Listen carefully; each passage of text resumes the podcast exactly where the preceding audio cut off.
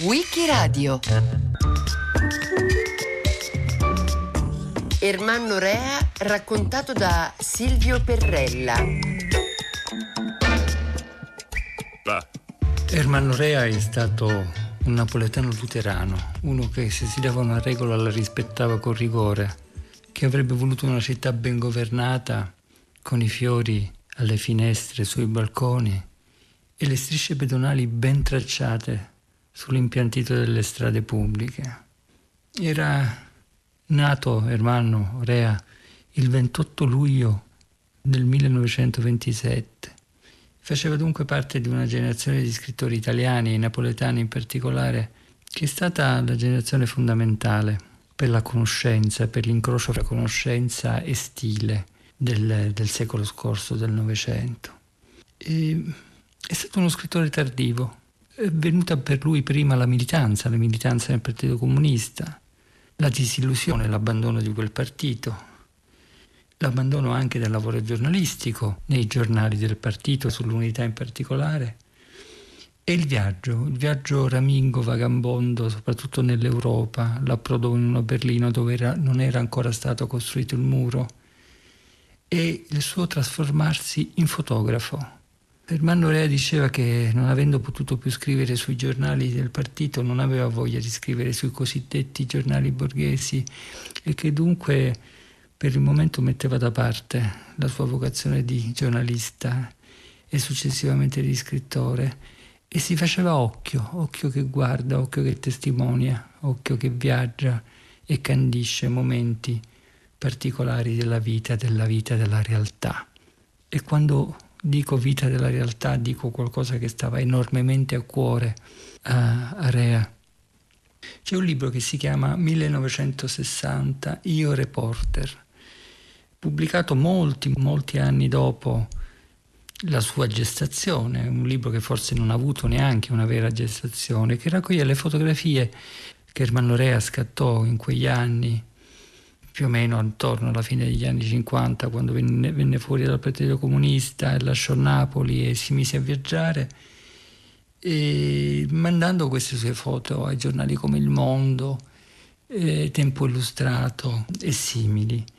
Se lo sfogliamo questo libro noi troviamo delle fotografie nette, precise, senza oncia di retorica, sempre attente alla, al momento preciso, alla storia, ma anche capaci già di reportage nella Lubecca di Thomas Mann, nella Spagna di Don Quixote, cioè capaci di unire, mescolare, sintetizzare eh, dimensioni letterarie con quelle del giornalismo e della cronaca e della necessità di riportare mh, mm, il discorso a qualcosa di concreto e di preciso. Nella mia vita io ho fatto eh, anche il fotografo, questo è accaduto nel 1959 quando mi sono dimesso da un settimanale nel quale lavoravo, il settimanale del Partito Comunista, il eh, Vie Nuove, e eh, eh, ho deciso di cambiare mestiere, di cambiare mestiere perché non mi sentivo più, come dire, ehm, autorizzato a scrivere, perché io non volevo da eh, ex militante comunista trasformarmi in un militante anticomunista. E allora eh, pensai che la parola scritta non faceva più per me e non sapendo fare altro nella vita eh, decisi di cambiare mestiere e di fare il fotografo. Io parto, vado eh,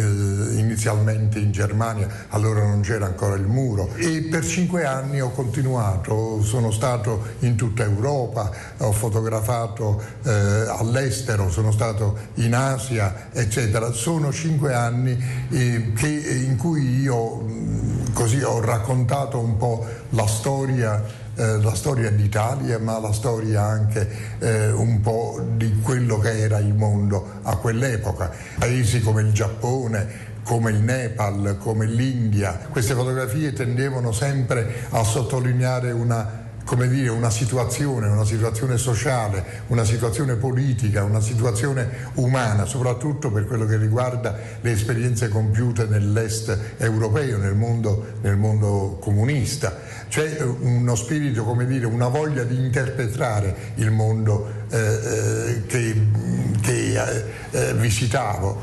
Naturalmente non si contano gli aneddoti che potrei eh, raccontare a proposito eh, diciamo della mia esperienza di fotografo. Per esempio ad Algeri per caso incrociai eh, il Che Guevara una sera a, una, a, un convegno al quale ero stato invitato, ma senza sapere della presenza di un così illustre ospite. E per fortuna avevo la mia piccola laica in tasca, la sfoderai, ero tuttavia molto emozionato, fui rimasto molto colpito dalla presenza non prevista del Che Guevara e mi misi a fotografarlo. Come racconto nel libro, non è che feci delle grandi fotografie perché l'emozione la vinse eh, diciamo sulla mia professionalità, se, se, vogliamo dire così, nonostante che poi il Che Guevara mi sorridesse incoraggiante, cioè eh, non gli dispiacesse essere inquadrato dal mio obiettivo e tuttavia la mia emozione eh, mi sgambettò, per così dire, in quell'occasione. Dicevo che fu uno scrittore tardivo, perché il suo andare ramingo, il suo poi tornare al giornalismo, eh, il suo starsene in disparte, eh, durò per molti anni, finché all'inizio degli anni 90 mh, mm, pubblicò un libro un libro curioso per un napoletano perché il libro si chiama Il Po si racconta ed è un libro di viaggio ehm, che racconta, che appunto racconta ehm, la civiltà del Po, l'acqua, lo scorrere, il fiume, eh, le cozze, le vongole che si coltivano eh, in certi anfratti del fiume, la gente che lo vive. Un libro particolare che preludeva.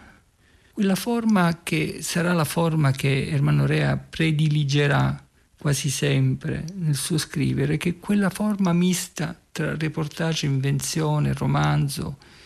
eh, autobiografia, ritratto urbano e, e necessità di fare i conti con la sua generazione, con le persone che ha incontrato lungo la strada, eh, la strada politica, la strada della, della militanza. E il libro che, che verrà dopo è un libro che è un po' simile allo Sciascia che si, mette, si mette sulle piste di, di Majorana, è un libro su Federico Caffè, sull'economista scomparso nel nulla, di cui non si seppe più nulla, di cui Ermanno indaga, come suona il titolo, l'ultima lezione. E anche qui c'è un me- una mescola di capacità di ascolto, perché così come Ermanno Rea si fece mh, un occhio eh, che sapeva scattare immagini e costruire un archivio fotografico, allo stesso tempo da, da, da quando cominciò e, e tentò e riuscì a scrivere da capo e a costruire l'inizio della sua opera, eh, lui si fece come un orecchio, cioè qualcuno che ascolta, qualcuno che è in grado di eh, percepire eh, la verità dei suoni di chi racconta eh, e lo fa mettendo per iscritto alfabeto, alfabeto dialogico, alfabeto ascoltante, alfabeto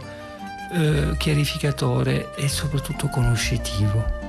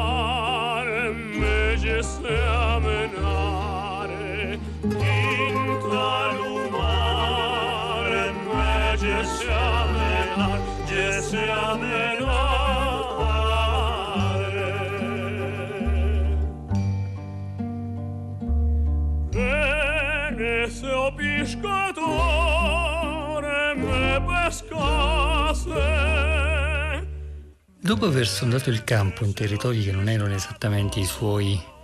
d'origine, Ermanno Rea si mise a lavorare un libro, forse il suo vero capolavoro, che prende il nome di Mistero Napoletano, che è il libro nel quale eh, la storia del Partito Comunista Napoletano e di una sua militante, Francesca Spada,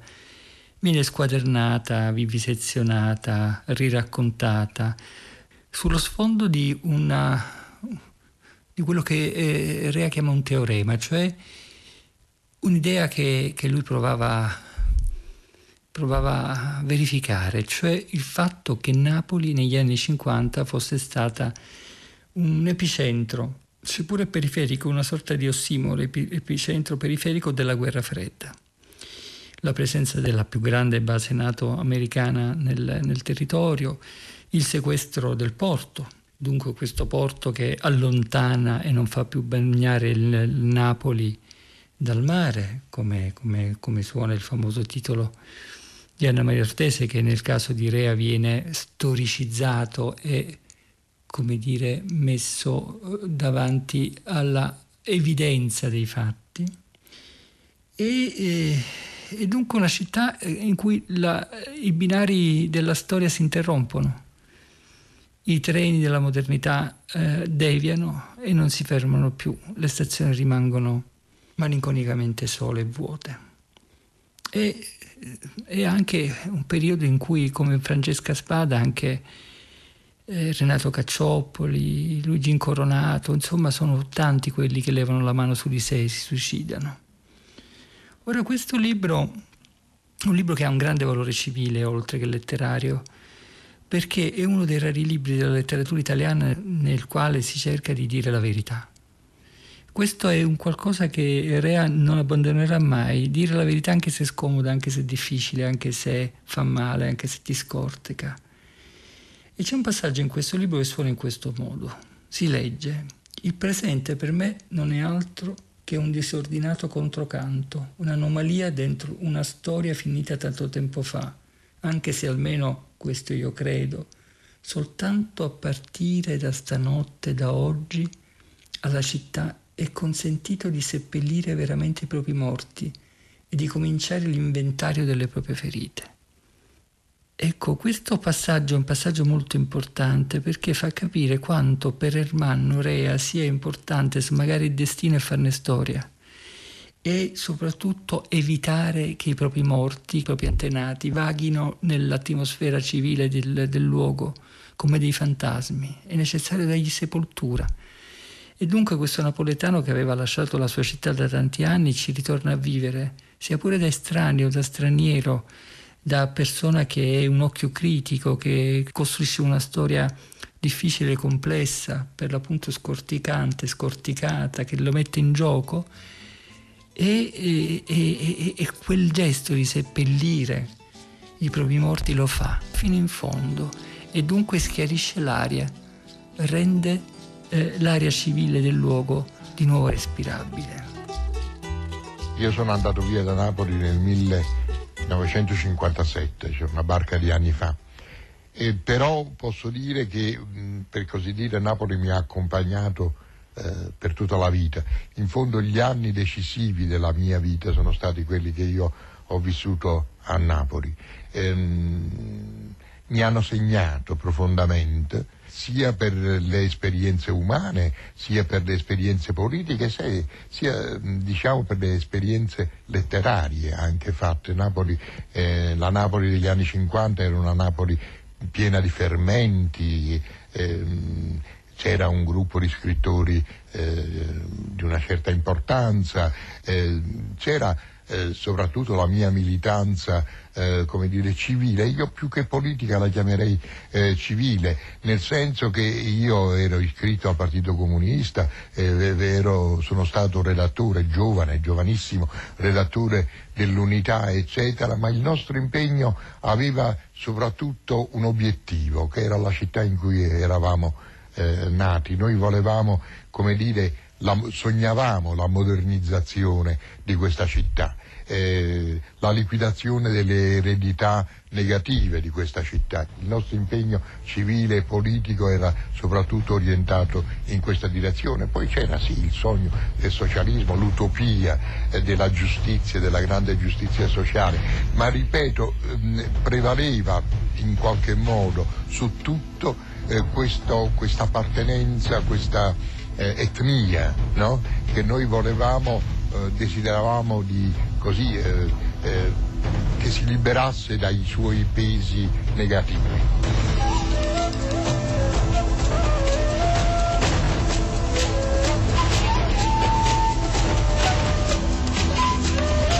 queste esperienze, come dicevo prima, non mi hanno poi mh, abbandonato più, per cui posso dire che eh, eh, non voglio adesso esagerare e cadere nell'enfasi, ma in qualche modo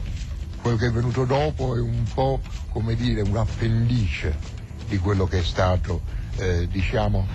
di quelli che sono stati i miei primi 30 anni di vita, e a dimostrare appunto ehm, come dire, il peso che ha avuto nella mia eh, piccola biografia personale.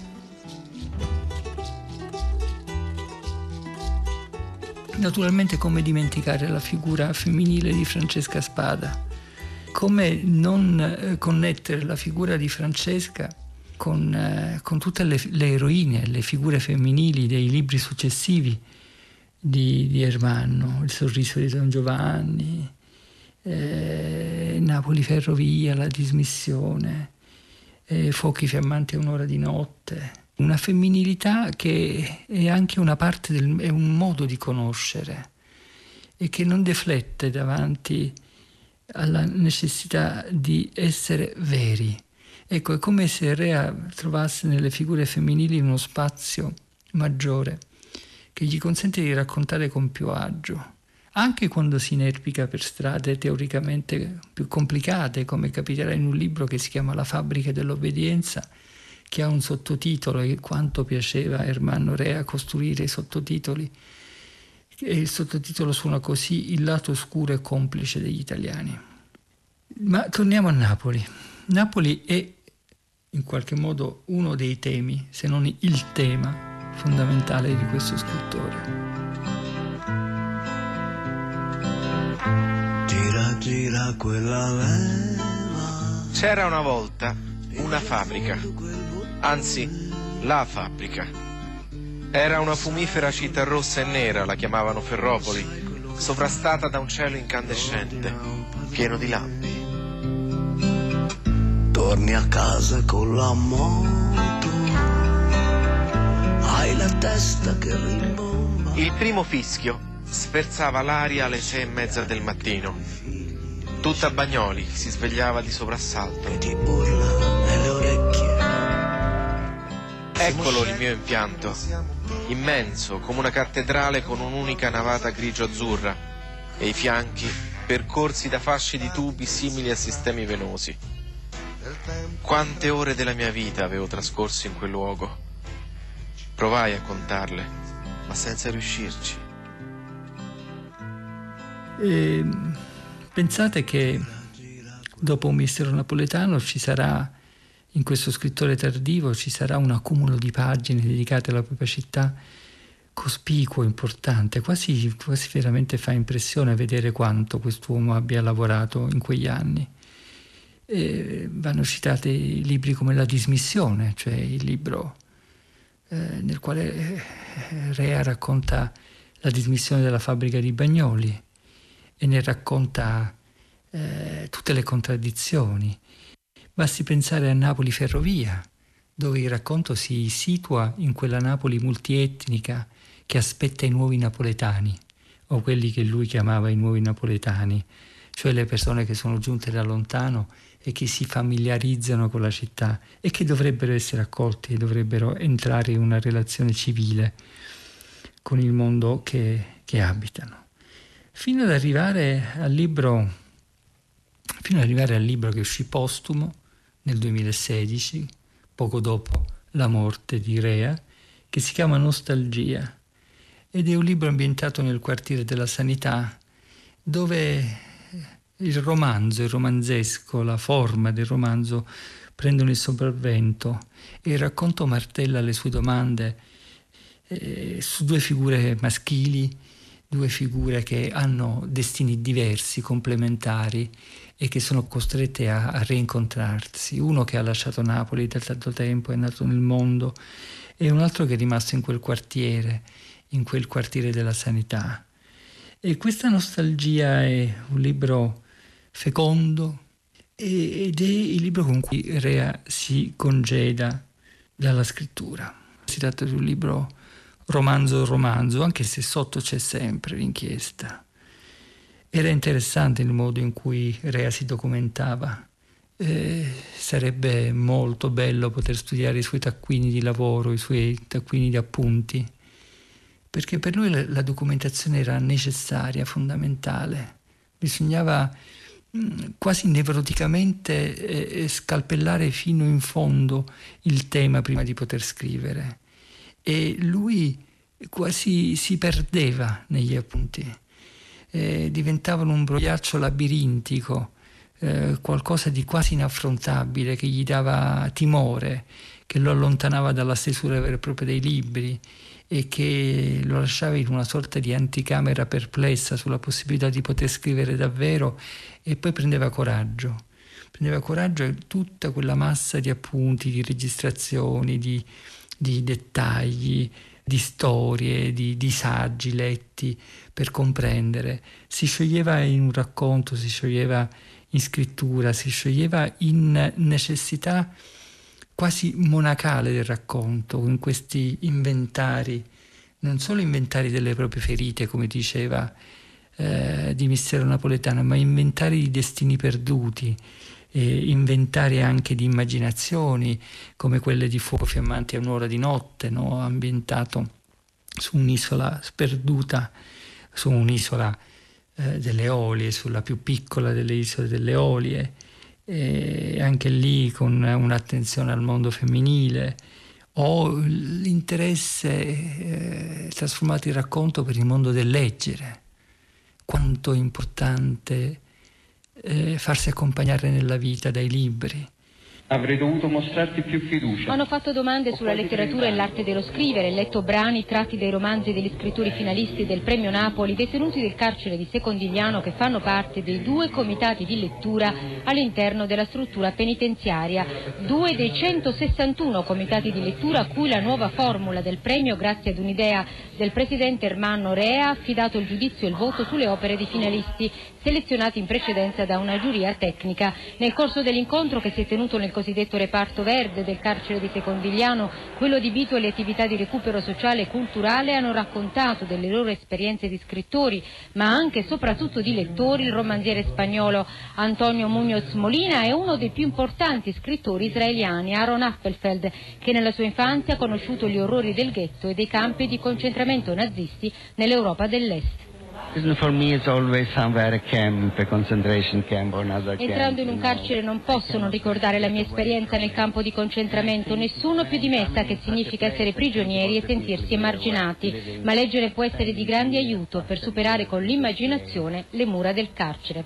Un libro per esistere, per sentirsi al tempo stesso soli e in compagnia, è stato ripetuto più volte nel corso dell'incontro moderato da Edoardo Albinati, finalista per il Premio Napoli nella sezione narrativa italiana e da anni impegnato come insegnante nel carcere di Rebibbia. Perché per Ermanno Rea era così importante Napoli? Perché lui sentiva che Napoli era emblematica di una realtà molto più vasta, era emblematica di un'Italia che non aveva saputo darsi unitarietà dirsi la verità, che non aveva saputo essere all'altezza di se stessa. Dunque Napoli era come non solo il lato scuro della realtà, ma era anche il lato potenzialmente eh, futuribile di una realtà diversa. Perché Ermanno aveva abbandonato la militanza nel Partito Comunista, ma non aveva mai abbandonato la cocciutaggine civile di chi prova a stare dalla parte di chi soffre, di chi sente l'ingiustizia come qualcosa di intollerabile. Ecco perché, ecco perché studiava la fabbrica dell'obbedienza in un'Italia che diventava sempre più difficile da descrivere e soprattutto in un'Italia dove era difficile vivere per lui e per tutti noi. Dunque il tema di Napoli è un tema eh, molto diverso, a ben pensarci, dal tema che altri scrittori napoletani articolano scrivendo i loro libri. D'altronde esiste una, una, una sorta di genealogia de, della napoletanità critica e sicuramente in questa genealogia che possiamo tracciare come, come un, con tre libri in particolar modo, come Il mare non bagna Napoli, Conferito a morte e Commissario napoletano, in questa genealogia c'è sempre la necessità di fare i conti con una borghesia inesistente, con questa, quella classe digerente di cui parlava appunto la capra inferito a morte. E Ermano diceva, ma siete sicuri che non esista una borghesia a Napoli? Certo che esiste, la tracciava, la raccontava, ma non era mai dominante, non era mai riuscita a trasformare il destino in storia. Dunque Napoli era eh, una dimensione conoscitiva, narrativa, dentro la quale pullulavano figure, figure da raccontare, era uno specchio nel quale guardarsi, eh, era anche, mh, mm, era anche mh, mm, il tentativo di cambiarla. Ci furono anni in cui eh, Rea diventò presidente della Fondazione Premio Napoli e, e si diede eh, anima e corpo a questa fondazione, la trasformò,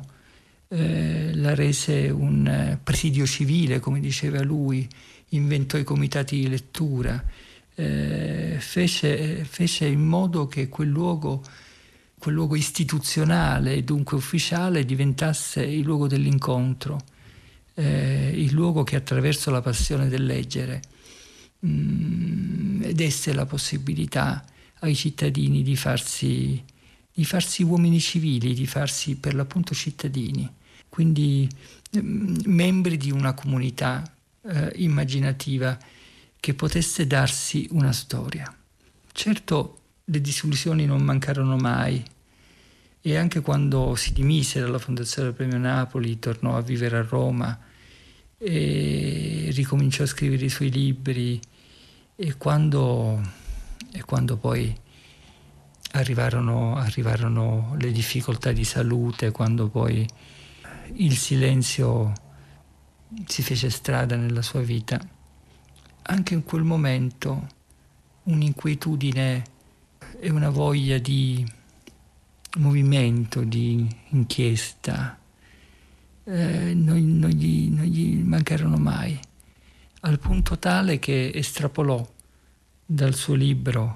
La fabbrica dell'obbedienza un testo teatrale che si intitola La parola del padre, dedicato a Caravaggio e all'Inquisizione, che fu in qualche modo intercettato dall'immaginazione di Lino Fiorito, che ne fece uno storyboard. E, ed Ermanno, in certe prove, che purtroppo non furono mai del tutto realizzate, eh, fece lui la parte di Caravaggio fece lui la parte di chi veniva inquisito, di chi era costretto a doversi difendere, solo e esclusivamente perché si era stati se stessi.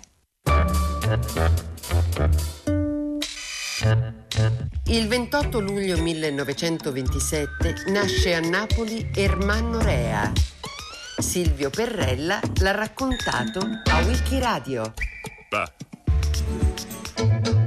a cura di Loredana Rotundo, con Marcello Anselmo, Antonella Borghi, Natascia Cerqueti e Roberta Vespa. Per riascoltare e scaricare il programma vai sul sito di Radio 3 o scarica l'app RaiPlay Radio.